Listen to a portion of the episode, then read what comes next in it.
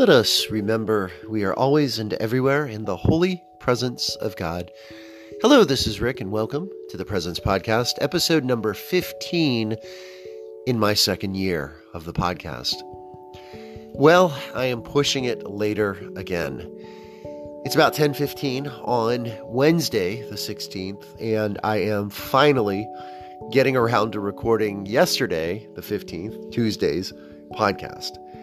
And as I will share, there were plans that I had to record this before I went to bed last night. Then there were plans that I had to record this today at school. And then it just didn't happen until now, about 10:15. And this is actually the last thing that I plan to do besides prepare my overnight porridge for breakfast tomorrow. More on that maybe another time. But after I pre- record this and prepare that, the porridge, I'm planning on going to bed. So, wrapping my evening up. But I'm here, and you are listening, and I'm glad you are, as I share about yesterday, Tuesday, and how I kept my eyes, my ears, and my soul open to experience the presence of God. Now, I think when I recorded Monday's podcast, or the podcast for Monday, yesterday, I mentioned that I was home sick yesterday with a cold. And um, it was the first time I had a cold in a really, really long time. And I'm really grateful for that. I don't like being sick. Don't think anyone likes being sick. But quite frankly, I had forgotten how much I disliked being sick. And I really wasn't that sick. I mean, it really was kind of a gentle breakdown as far as my immune system and catching this cold that, you know, made me sniffly, made me achy, made me not feel the best.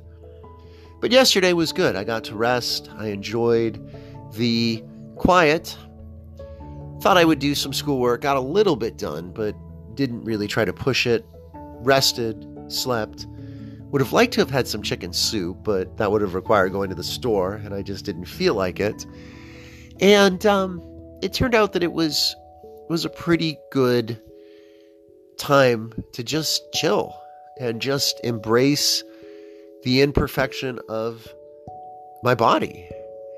You know, I, I really like to be healthy. I, I get a lot of mileage out of feeling good and being able to do what I want to do and to feel good in doing it. And yesterday, and even into today, today's teaching, I just didn't feel that good. And that's okay. It's okay to not feel that good. And I just kind of embrace that.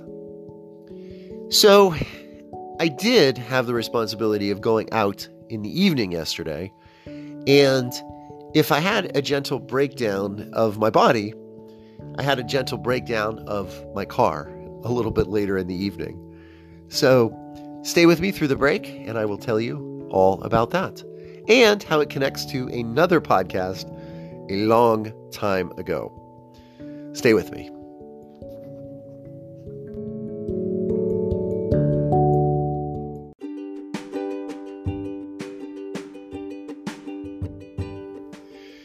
So, thanks for staying with me through the break. So here's the evening and another gentle breakdown. And I mean another in a similar way to one that happened previously. So, even though I wasn't feeling great yesterday, I did have kid duty to pick up both of my children from the musical that they are both performing in and rehearsing in right now. So it was about five o'clock, and the plan was to pick up the two of them, and I was going to take my daughter to dance and then bring my son home. And I didn't really even come prepared for more than just a, a real quick trip. Now, I took the same car that I took to do a similar pickup way back in March. And if you go back, like I did, to episode number 59, I was recording that in my car this car that I took yesterday, as I was waiting for uh, a person, I guess a service, to come and jump my car because the battery had died. Well, guess what? I was there yesterday waiting for my kids, and I made the mistake, and this is a mistake. And I, I learned this actually when I ended up getting my car to the dealership last night. That if you turn the key to use the radio, you know, like there was always that feature in cars. I learned it years and years ago, turning the key forward, not all the way to make the ignition, but to turn it so that the battery is engaged and you can listen to the radio and, and so forth. And that's what I was doing. Well, when my kids came out and I went to start the car, it would not start. And that was bad. In part because my daughter needed to go to, to her dance class, my son wanted to get home. It was around dinner time, people were hungry. I was getting cranky. It was cold. The car was not starting. My wife was not available because she was at the dentist. It was just pretty, pretty pathetic the moment that we were in. But the key thing is don't panic. Fortunately, we have an insurance service, a car insurance service. I'm not going to name it here, no name checking, but it has ads with a little gecko character.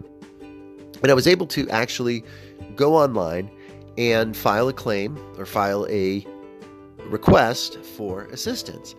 Now, the interesting thing is that they have different types of assistance towing. I knew I didn't need towing, and just roadside assistance like battery. So I went through the system, and eventually my wife was able to come take my daughter to dance, take our son home, and I waited and waited and waited some more. And eventually this it was really kind of kind of surprised me because I thought it would be like a tow truck or you know because that's who usually gets you for roadside assistance, right?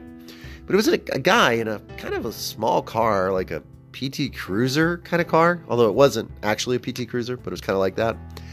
And um, he, um, there was a flashing light on his car, and I mean, it looked like you know, and it said service, and so he just pulled up and kind of an older gentleman, he got out and he had the jump box and before a minute, he had my car going.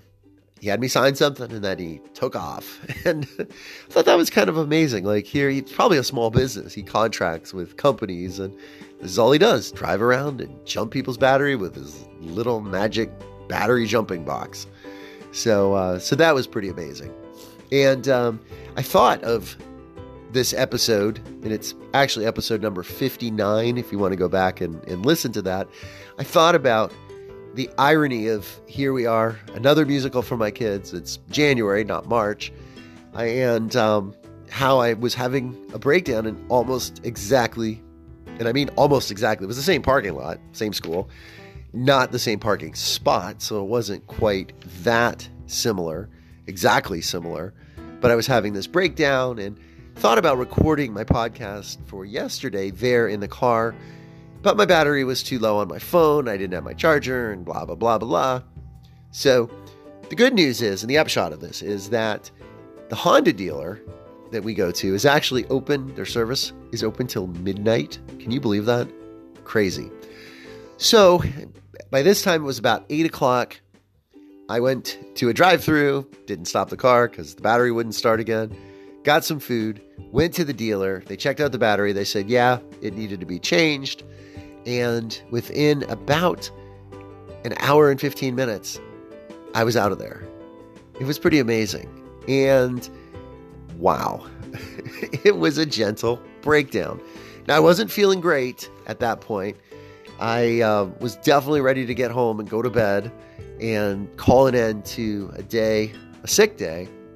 But again, I was very grateful for the gentle breakdown. So, where's God's presence in all this? I, I think it, it all comes back to gratitude. You know, whenever there is a, a breakdown, a breakdown of my body with illness, a breakdown with my car and my plans, and you know, you pray for gentle breakdowns, and yesterday was. But if even if it wasn't such a gentle breakdown, I would always have a choice, a choice of how to respond.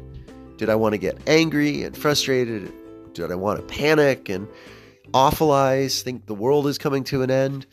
Or did I just want to see the possibility, see the good, and recognize that God was present in the midst of whatever I was experiencing? seek the good, seek the lesson, and experience the gratitude. And say thank you for the gentle breakdown. So, yourself, dear listener, when recently have you had a gentle breakdown? What was your response to that? And how did you experience God's presence in the midst of the detour, the interruption of whatever plans you thought you had that suddenly you didn't? How was God present for you and with you and to you in the midst of that? Thank you so much for listening. Blessings and peace.